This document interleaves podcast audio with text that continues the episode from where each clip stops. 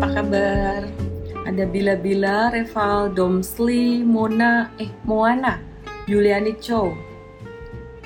Hey everyone, how are you? Cek dikit, sempat cuan nggak? Sempat jualan nggak? Atau ada beli apa nih? Ada beli jual saham apa hari ini? Hai hai. Oh ada ada Roy Sakti, ada pakar kartu kredit. Indrawe Alicia. Hai everyone, gimana kabarnya hari ini ya? Selamat malam, halo Bu Lili. Oke, okay, thank you Against Provocator. Eh, Jeffrey 246, disclaimer, diingetin disclaimer. Oke, okay, terima kasih ya. Jadi Instagram Live malam hari ini sifatnya edukasi. Kita pakai analisis fundamental dan analisis teknikal pastinya, tapi tetap tetap ada risiko fluktuatif uh, fluktuasi di market gitu ya, teman-teman, yang kita harus antisipasi masing-masing. Oke, hari ini market lumayan naik. Lakukan update apa yang uh, bisa kita lakukan sebagai trader maupun sebagai investor. Tapi aku pengen tahu dulu gimana kabarmu hari ini teman-teman. Duta Faktivin salam dari Binjai. Salam dari Solo. Cuan di Harum, iya. Oke, cuan di Harum. Terus apa lagi? Udah beli Unilever JH95XF misalnya baik dan sehat sehat. Kenapa itu pipi sebelah kiri? Jerawatan. Jerawatan.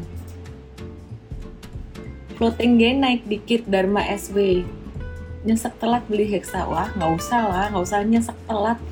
Nggak apa-apa kok your life still good. Nggak usah nyesek telat. Jadi masih akan ada kesempatan yang berikutnya. Oke. okay hari ini tadi uh, aku ada nulis sesuatu di Mtrade di aplikasi Mtrade judulnya adalah swing trader takut jualan berujung nyangkut. Ini solusinya. Nah sebenarnya ini merupakan satu case tadi yang aku dapat dari pengalaman uh, beberapa hari ini ya. Jadi di market beberapa hari ini. Uh, gimana sih kalau misalkan telat jualan meskipun marketnya masih bagus tuh dampaknya apa gitu. Nanti aku akan bahas ya teman-teman untuk apa yang aku buat di artikel tadi, tapi sebelumnya aku mau update untuk IHSG dan juga global market dulu nih. Oke, jadi hari ini tadi The Fed itu udah uh, udah mengatakan bahwa tapering akan terjadi atau dilakukan di bulan ini gitu. Jadi tapering itu apa sih sebenarnya? Tapering adalah uh, pengurangan pembelian obligasi. Ya, pengurangan pembelian obligasi ini dilakukan backgroundnya dulu sebenarnya karena COVID-19 perlambatan perekonomian karena COVID-19 langsung uh, pemerintah dan juga the Fed itu bekerja sama supaya gimana perekonomian ini nggak nggak nggak nggak uh, sampai mengalami depresi yang sampai berlarut-larut gitu di US gitu. Ya jadi mereka belajar dari krisis tahun 2008 mereka melakukan antisipasi. Caranya gimana? Gampang gelontorin duit aja ke rakyat. Nah cara gelontorin duit ke rakyat gimana dong? Caranya adalah dari uh, The Fed mereka kan bisa cetak duit ya kalau pemerintah kan nggak bisa. Ya The Fed ini cetak duit terus kemudian mengalirkan duitnya ke pemerintah dengan cara melakukan pembelian obligasi dan pemerintah uh, membagikan duit ini ke rakyat. Istilah kata kalau di Indonesia tuh namanya BLT ya, bantuan uh, langsung tunai. Kira-kira kayak gitu untuk masyarakatnya. Nah, setelah sekitar setahun berjalan, ini dinilai bahwa likuiditas atau uang beredar di masyarakat ini sudah mulai banyak dan inflasi sudah mulai naik. Terus dinilai juga COVID-19 di sana udah mulai teratasi, ekonomi juga udah mulai jalan. Uh, dilihat dari indeks beberapa beberapa rasio makro yang uh, naik ya di antaranya antara lain PMI manufaktur kemudian yang kedua adalah uh, inflasi indeks kepercayaan konsumen naik ya.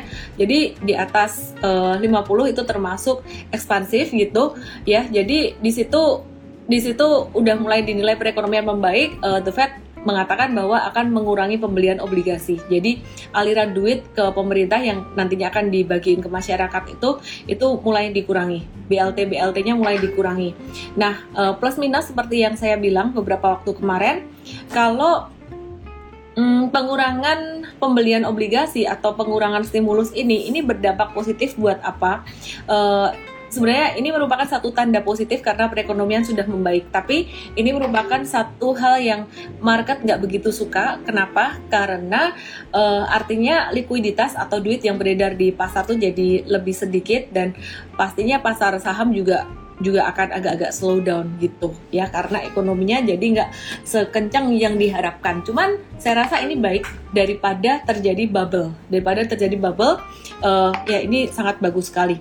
Nah dilakukan oleh The Fed. Nah, um, efeknya apa? Efeknya hari ini instead of going down, ternyata IHSG malah naik. Kenapa bisa terjadi seperti itu? Seperti yang sudah saya katakan beberapa hari terakhir ini dan juga yang sudah diantisipasi melalui tim coach M-Trade di morning briefing di Stockpix uh, bahwa tapering ini semuanya tuh udah diperkirakan, udah udah antisipasi semua baik investor besar maupun retail. Retail juga sekarang semakin educated ya, jadi semakin pintar teman-teman semuanya. Ya jadi uh, tapering ini tuh udah diperkirakan sebelumnya. Sehingga investor-investor besar itu juga mereka sudah melakukan antisipasi. Uh, big fund, smart money, uh, aset manajemen reksadana udah melakukan profit taking dari sekitar dua minggu yang lalu setelah IHSG naik kencang gitu.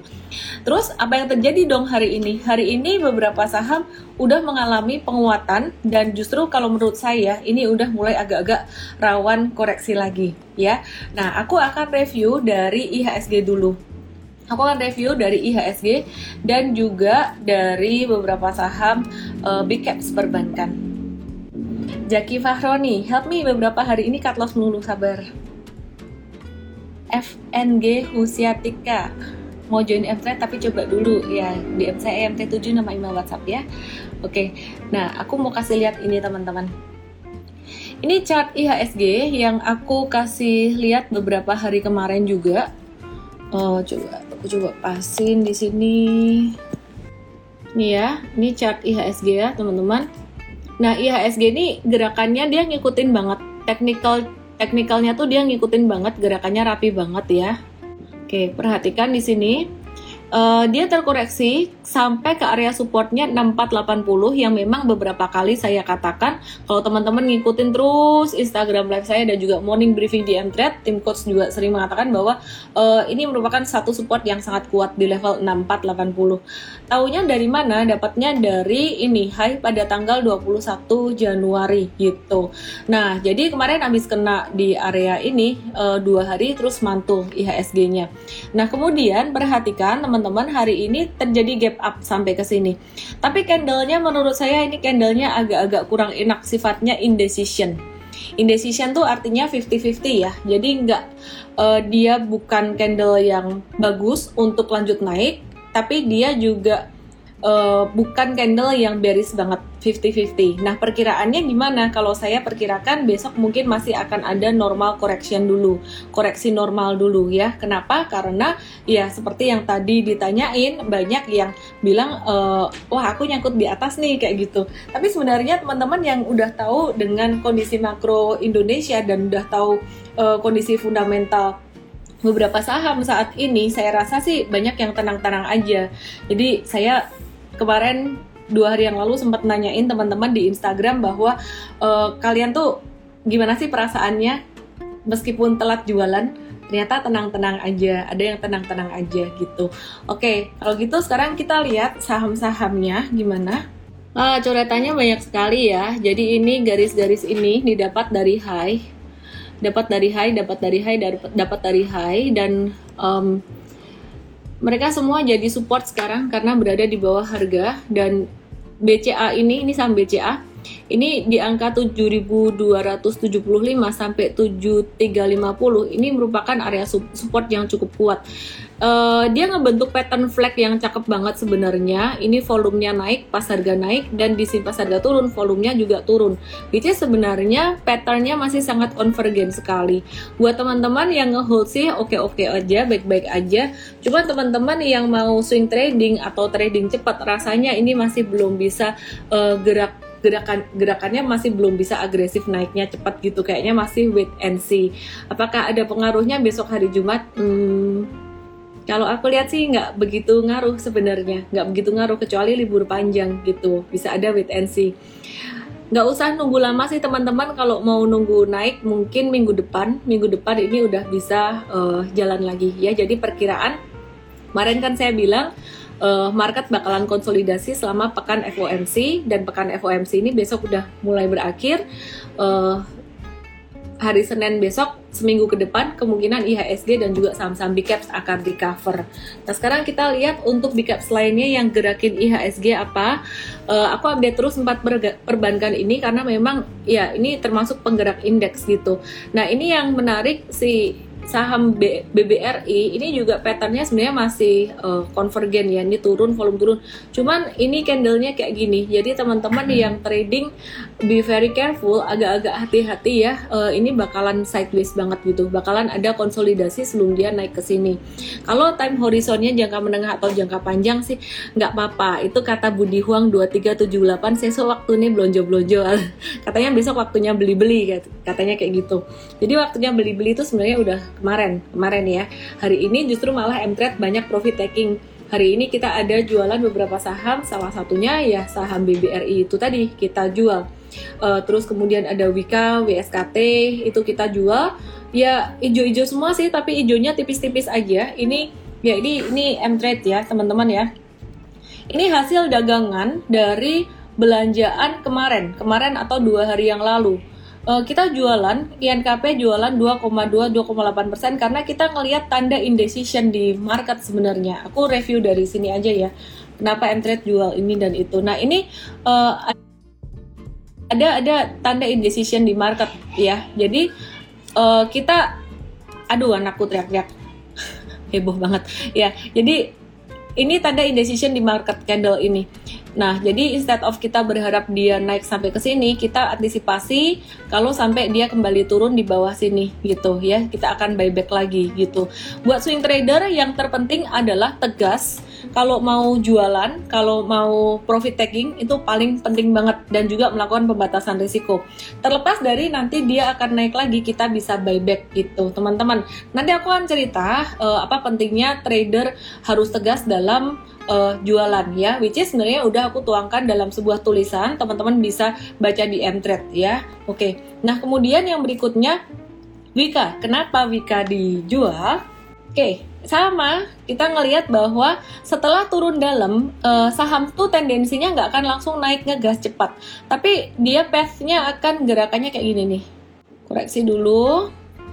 Semoga nggak membentuk low di bawah ini. Ini adalah low jurang atau yang bentuknya kayak U itu jurang. Uh, kalau bisa jangan di bawah itu. Kalau dia membentuk lower low nggak bagus gitu ya. Jadi koreksi dulu baru kemudian naik lagi. Nah, kita lihat dia ketahan MA20 di sini dan candlenya juga udah mulai ketahan. Kenapa terjadi seperti itu? Kita melihat bahwa e, banyak investor retail yang mulai mau profit taking jangka pendek gitu. Terus kemudian selain Wika, hari ini M-Trade ada juga jualan atau profit taking BSKT, cuannya tipis-tipis untuk swing trading WSKT, Indi, BBNI, BBRI, BMRI, WSKT. Kita lihat WSKT kenapa dijual jadi case study kayak ginilah yang penting banget teman-teman dan di Mtrade case study kayak gini ini bukan cuma secara verbal atau secara uh, secara video aja, tapi juga uh, case study-nya di sini secara tertulis. Teman-teman kalau mau tahu kenapa kita jualan BSKT, kita kenapa kita jualan ini dan itu, itu langsung aja buka menu analisis dan dicari sahamnya di situ. Oke, ini WSKT. Tadi kenapa jualan sama dia hampir kena MA20 di sini terus kemudian candlenya balik uh, keluar ekor jadi langsung dijual. Nah terus kemudian Indi BBNI BBRI kenapa dijual yang swing trading? Indi sama, tadi sempat mantul, terus kemudian jadi merah kayak gini, nggak kuat naiknya, jadi kita jual dulu uh, profit taking tipis tadi, hampir BEP, jadi nanti kalau misalkan ada hijau lagi, bagus lagi, baru kita buyback. Kemungkinan dia akan membentuk pola double bottom kecil di sini, kemungkinan ya, itu belum terjadi. Uh, hijau semua sih, tapi hijaunya nggak nggak nggak begitu tebal ya, jadi BBNI tadi saya udah bahas belum ya? Kok BNI belum, tadi baru BRI ya. Nah BNI pun juga sama. Ini sebenarnya kemarin di area support kita belinya udah bener. Terus kemudian ini naiknya nggak kuat, dia nggak bisa keluar satu candle hijau lagi. Nah kita uh, lihat dia masih bisa koreksi lagi nih, normal correction. Jadi IHSG besok lebih ke arah koreksi normal sebenarnya, dikit aja koreksi normal. Uh, profit taking tipis berapa persen? Tanjung Wenas bilang profit taking tipis ya ini berapa persen sih? BEP hampir BEP aja nih tiga persenan aja nih tipis banget. Terus tadi kita juga ada uh, jualan SMBR juga ya, SMBR, WSBP dan SMBRA ini profit taking tipis juga harum juga 4,6 sampai 7 persenan, sekitar 5 sampai 7 persen lah profit taking tipis itu. Jadi SMBR ini kenapa tadi kita jual, kenapa kita profit taking sekitar 5 persenan SMBR, simple sama karena paginya naik kenceng terus kemudian mulai keluar ekor. Nah, caranya swing trading tuh kayak gitu, teman-teman. Jadi, teman-teman yang sibuk di market nontonin uh, sahamnya nggak bisa nonton terus kayak gitu. Di sinilah M-Trade uh, untuk yang VIP tuh bantuin kita, bantuin teman-teman untuk kasih real time. Bedanya apa sih dengan live Instagram malam hari ini? Kan banyak yang nanya, "Ah, malam dapat juga edukasi di Instagram gratis." Bedanya adalah real time. Kata kuncinya itu. Karena beda beberapa menit aja udah beda banget gitu ya jadi anyway ya itu tadi.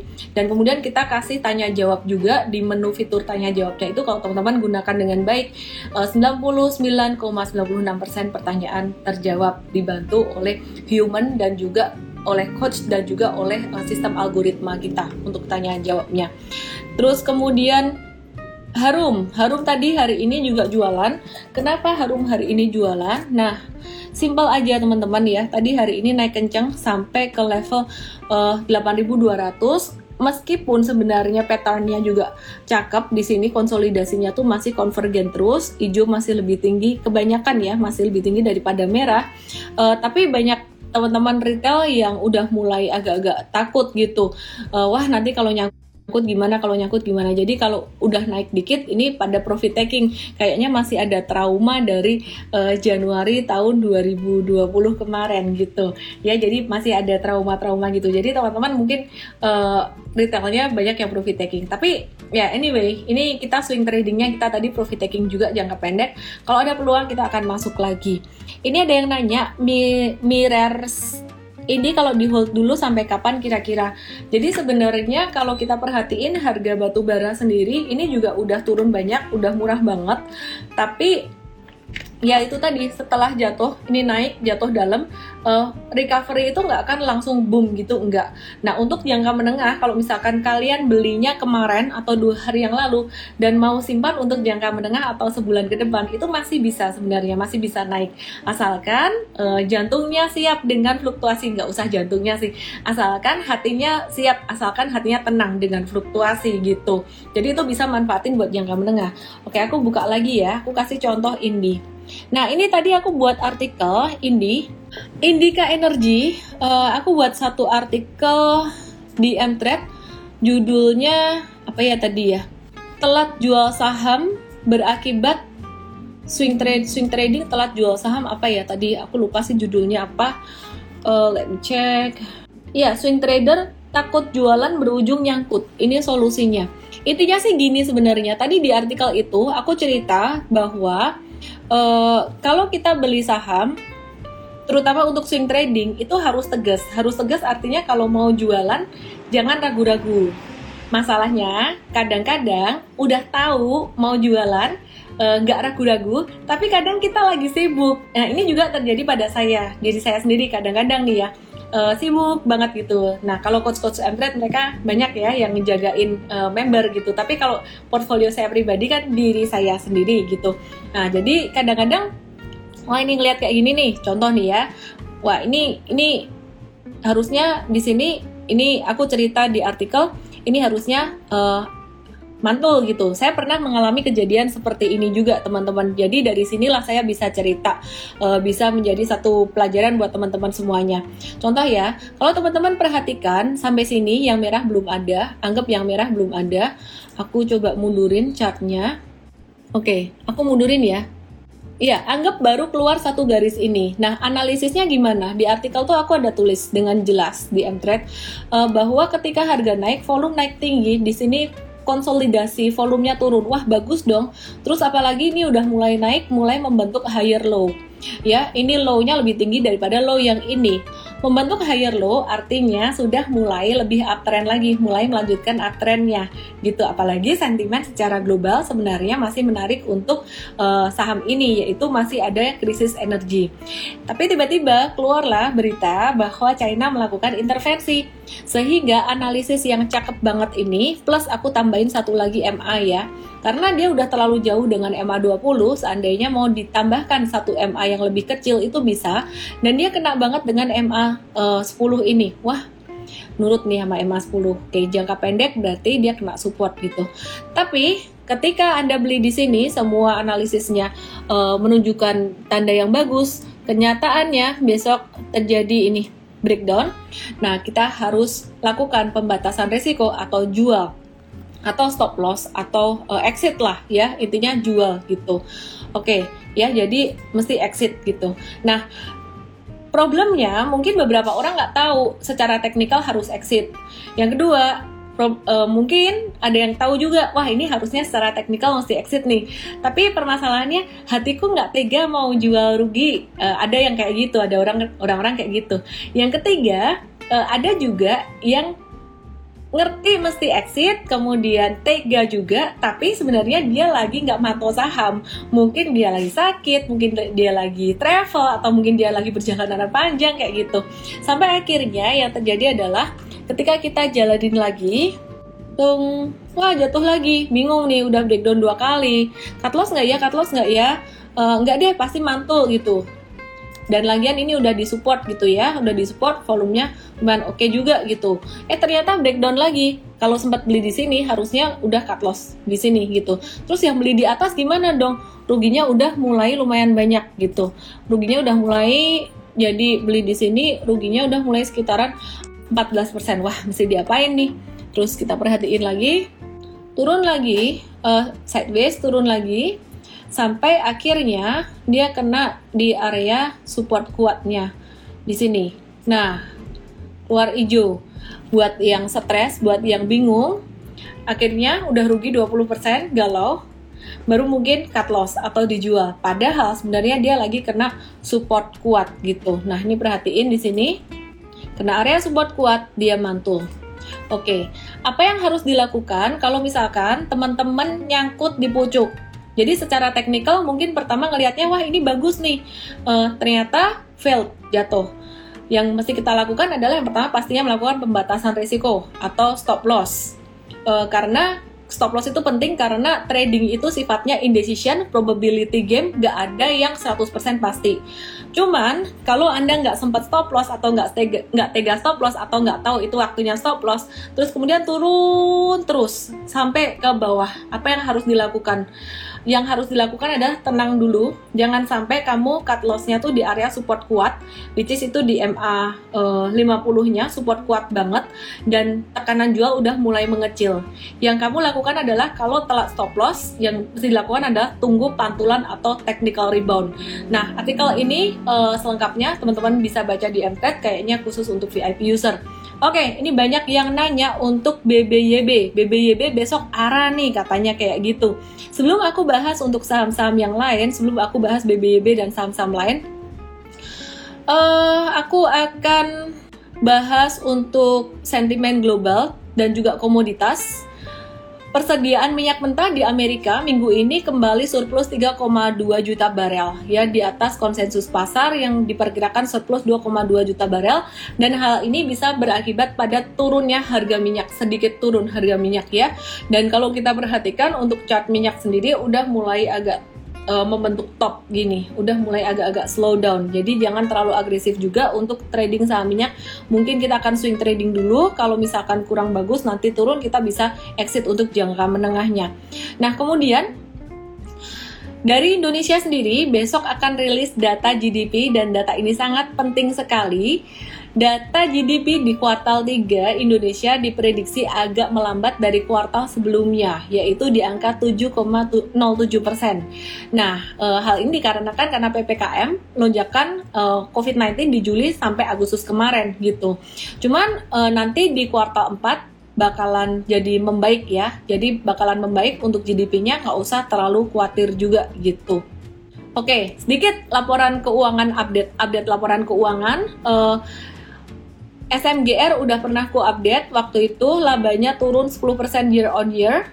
Untuk semen batu raja justru malah labanya naik 114% dibandingkan tahun lalu dan valuasinya yang paling murah dibandingkan dengan uh, semen Indonesia atau SMGR dan juga INTP gitu. Jadi semen Batu Raja ini paling murah gitu uh, valuasinya dan juga dia labanya naiknya juga tinggi banget. QOQ-nya kuartalan labanya naik 161%, sedangkan tahunannya naik 114%. Kok bisa naik banyak? Kenapa sih? Karena uh, volume penjualannya naik di semester eh sorry di di bulan September di kuartal 3 2021 itu naik 5%. Volume penjualan naik 5% tapi labanya naik banyak berarti dia ada uh, efisiensi kali ya. Oke, terus kita lihat nanti kita akan lihat uh, eh, BBYB setelah saya bahas SMBR ya karena ini sekalian tadi udah bahas secara fundamental. Nah, beda fundamental, beda teknikal. Nah, kalau secara fundamental tadi data yang dipersiapkan oleh tim aku mengatakan bahwa e, labanya naik tinggi. Ini secara teknikal ini justru malah kita hari ini tadi jualan SMBR uh, profit sekitaran 5 sampai 6% itu hasil belanjaan kemarin sebenarnya jualan jangka pendek gitu. Kenapa ya? Karena swing trading aja sih. Nah, kalau untuk jangka menengahnya gimana untuk SMBR? Masih menarik ya. SMBR masih menarik dan valuasinya juga masih murah. Cuman kalau teman-teman nggak siap dengan fluktuasi mau swing trading ini udah uh, waktunya jualan gitu. Hureba.ai pengen cari cuan jadi trader tapi jiwa investor akut Hmm, oke okay lah, dicoba aja dua-duanya kayak kalau kayak gitu. Helineo underscore daily kalau ikut real time trading dapat harga tinggi terus bentar entret profit taking ya jangan dikejar lebih dari maksimal price kita ya jangan dikejar lebih dari maksimal price kita. Jadi profit yang kita uh, tulis di sini ini berdasarkan profit kecilnya tuh itu berdasarkan uh, maksimal price-nya gitu ya. Jadi kalau udah di atas maksimal price ya nggak usah dikejar, ngantri aja di bawah-bawahnya kan kita kasih range beli bawah dan atas. Kalau nggak dapat ya udah kan pilihan saham banyak gitu. Oke, terus uh, pada penasaran dengan BBYB Nah, kita juga ngelihat hari ini kita ngelihat bahwa saham-saham digital itu udah mulai aktif lagi. Di antaranya ada ada MLPL tadi, terus kemudian uh, logistik ASA, SSA dia juga banyak digitalnya. Terus kemudian BBYP, BBYB ini juga uh, mulai aktif gitu. Oke, terus Hari ini tadi BBYB naik 5,34% dan kalau kita perhatikan Bank Neo Commerce ini saya coba bersihin dulu coretannya. Dia udah sideways lama dan sekarang dia berpotensi untuk membentuk pattern uh, rectangle ya. Rectangle cukup panjang. Jadi sebenarnya kalau rectangle dari sini tapi ini ada satu high di sini ya. Anyway uh, resistannya di sini ini lumayan panjang konsolidasinya lagi uji resisten Nah, kalau misalkan dia breakout dari level 1475 ini, dia akan menuju 1850 ya. Jadi siap-siap untuk buy on breakout aja seandainya breakout. Tapi tetap harus harus apa ya nggak usah nggak usah terlalu FOMO nggak usah semuanya all in di sini gitu jadi tetap ada diversifikasinya oke aku mau bahas pertanyaan dari Heribertus Riz uh, teman-teman Christian Johan hasil The Fed udah dibahas udah di awal banget. Uh, teman-teman hari Sabtu nanti ada seminar analisis technical part 2 yang akan ngebahas tentang chart pattern dan juga kalau keburu waktunya indikator uh, ngelanjutin analisis teknikal yang hari Sabtu kemarin, Sabtu sebelumnya ngebahas tentang tren uh, kemudian support dan resisten gitu. Jadi masih ada sambungannya. Hopefully masih sempat buat ngulang yang kemarin dikit sih. Buat member yang VIP user VIP kita. Kalau bisa sempetin nonton yang Sabtu kemarin dulu. Caranya nonton langsung aja ke menu education dan uh, filternya ditulis all aja. Cari seminar di hari Sabtu kemarin. Technical analysis jadi analisis technical uh, keywordnya. Nah teman-teman Sabtu nanti jam 10 pagi acara ini gratis dan teman-teman bisa download aplikasi Mtrade supaya teman-teman bisa mendapatkan manfaat yang uh, sebesar-besarnya besok hari Sabtu belajar analisis teknikal bareng gratis dan teman-teman Setiap hari jam 4 sore ini juga ada bimbingan buat kamu-kamu yang masih pemula, pengen belajar saham gimana, startnya gimana. Uh, setiap hari kita ada welcoming untuk new member atau new user kita, baik untuk user VIP maupun user gratis jam 4 sore. Uh, langsung aja klik bannernya di situ. Oke, aku kasih lihat ya untuk acara-acaranya. Teman-teman bisa lihat di menu di home, home di sini. Nah ini uh, ini acara Investart Investart ini yang setiap Senin sampai Jumat jam 4 sore uh, teman-teman bisa belajar di situ yang mau mulai belajar saham dan uh, ada crypto class setiap Rabu setengah 7 dan Minggu jam 6 jam 4 sore Rabu setengah 7 dan Minggu jam 4 sore. Terus ada morning briefing dan day briefing setiap hari update market. Saya juga ada di morning briefing di akhir-akhir, tapi kebanyakan oleh tim coach ya. Jadi kita sama-sama manage expectation, nggak semua acara bersama saya. Nah, yang bersama saya adalah besok hari Sabtu, uh, analisis technical part 2, langsung aja klik bannernya di sini. Oke, okay, Nah, Siani 0901 Shiba gimana? Dikit aku bahas tentang kripto ya. Mungkin di sini banyak yang uh, trading saham, tapi kripto ini juga menarik loh teman-teman, karena kemarin kita trading Shiba ini profitnya lumayan tinggi, tapi abis itu ini turun ya, jadi kita uh, manfaatin technical rebound buat nanti melakukan pembatasan risiko. Dan sebenarnya kalau masih ada modal sih uh, bisa ngincer buat beli di sini. Ini dekat-dekat area support. Terus kemudian ada koin yang menarik uh, SLP SLP ya SLP hari ini breakout teman-teman. Ini kayaknya masih bisa lanjut naik. Jadi ya wait and see aja terus kemudian ada AXS yang masih ada kaitannya juga dengan SLP kita baru aja jualan uh, eh, AXS ya. Ini cuan berapa ya dia? Sekitaran 9% dari pembelian yang kedua. Kalau dari pembelian yang pertama itu untung sekitar 16 persenan. Di stock pick di VIP kok jarang ada yang buat jangka menengah ya? Banyak kok banyak banyak sebenarnya level belinya sama jangka menengah tuh cuman jualannya aja yang beda gitu jadi belinya bareng nggak apa-apa uh, jualannya yang beda kalau jangka menengah biasa yang swing trading udah jualan yang jangka menengah belum sneakers Adik Medan Ntar ya, aku jawab pertanyaan kamu. Heribertus Tris, untuk mengamati chart candle yang ditampilkan, dengan satuan waktu apa? Daily aja. Daily aja ya, baik untuk saham maupun untuk kripto biar nggak terlalu fluktuatif. Heribertus uh, klik ketik EMT7 nama email WhatsApp dan hari Sabtu nanti langsung aja ikut seminar analisis teknikal.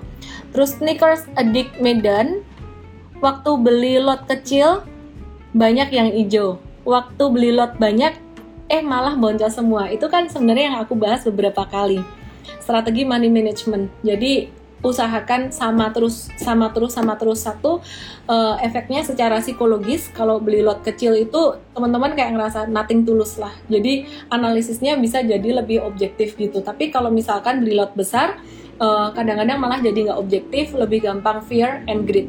Kemudian yang kedua uh, kalau misalkan beli lot besar biasanya tuh ya beli dalam jumlah yang besar biasanya terjadi ketika kalian belinya di atas. Jadi udah naik naik naik naik terus beli jumlah yang besar tuh di atas gitu. Jadi uh, pas di atas ya jelas aja namanya juga di atas pasti ada koreksi ada koreksi. Nah aku mau kasih lihat dikit kalau kita udah bahas beberapa saham aku mau kasih lihat dikit nih contoh yang ketinggian tuh kayak apa. Ini contoh ya ini koin ini lagi hype lagi naik naik naik terus sun. Cuman saya pribadi saya nggak akan mau beli di level ini. Ya kalau ada koreksi normal uh, kita akan beli saat koreksi. Kalau kayak gini tinggal dipasangin Fibonacci aja. Kebalik Fibonacci-nya. Kita kita tinggal pasangin Fibonacci aja yang 100% di bawah, yang 0% di atas gitu ya jadi kita tungguin koreksi-koreksinya dia. Saya sih suka nunggu di 382 kebetulan Vibo 382 tuh kena uh, eh, MA kuningnya ini gitu. Nah masalahnya banyak orang yang beli di sini dikit mungkin beli di sini dikit lot dikit. Terus abis itu ngerasain cuan waduh tahu gitu beli banyak. Di sini dibeli lot besar. Ya jelas aja lah uh, pasti ruginya lebih besar ya. Kenapa? Karena yang pertama udah ketinggian ada koreksi. Dan kalau rugi dikaliin, dikaliin nominalnya lebih banyak kan belinya. Jadi pasti secara nominal jatuhnya lebih gede ruginya. Padahal secara percentage mungkin kerugian cuma kecil aja. Uh, risk management sangat penting sekali, bahkan bisa saya bilang yang terpenting nomor satu sebelum Anda trading atau investasi, sebelum Anda belajar technical ataupun fundamental. Di Mtrade di sini ada menu edukasi. Ini ada menu edukasi di Mtrade. Edukasinya di sini teman-teman bisa baca ini yang pemula, aku gedein ya. Terus uh, di sini ada uh, risk management. Nah, teman-teman bisa baca nih. Cara atasi saham nyangkut gimana sih dan seterusnya. Depan kita akan berbanyak untuk konten yang gratis ya teman-teman ya supaya bisa belajar semuanya. Selanjutnya sentimen apa ya Sony 911? Masih uh, krisis energi. Itu yang pertama yang which akan bagus buat uh, Indonesia karena Indonesia banyak ekspor energi tapi Indonesia juga sudah mulai masuk musim penghujan jadi uh, supply atau produksinya juga akan berkurang dan bisnis itu juga akan meningkatkan harga uh, coal juga gitu ya karena supply berkurang. Kemudian yang kedua sentimennya masih uh, reopening ekonomi, pemulihan karena COVID-19 sehingga ini bagus juga buat Indonesia dikala China dan Amerika ini udah agak-agak kepanasan perekonomiannya, Big Money masih mencari Indo mencari negara berkembang yang baru mulai recovery seperti contohnya Indonesia. Gitu. Oke. Okay? Thank you semuanya yang udah nonton malam hari ini. Semoga uh, Instagram Live malam hari ini bermanfaat. Dan jangan lupa share ke teman-temanmu semuanya ya, kasih bintang 5 di aplikasi Android dan iOS. Kalau mau gabung dengan Mtrade VIP, langsung aja klik link di bio saya. Terima kasih, salam profit semuanya, selamat malam.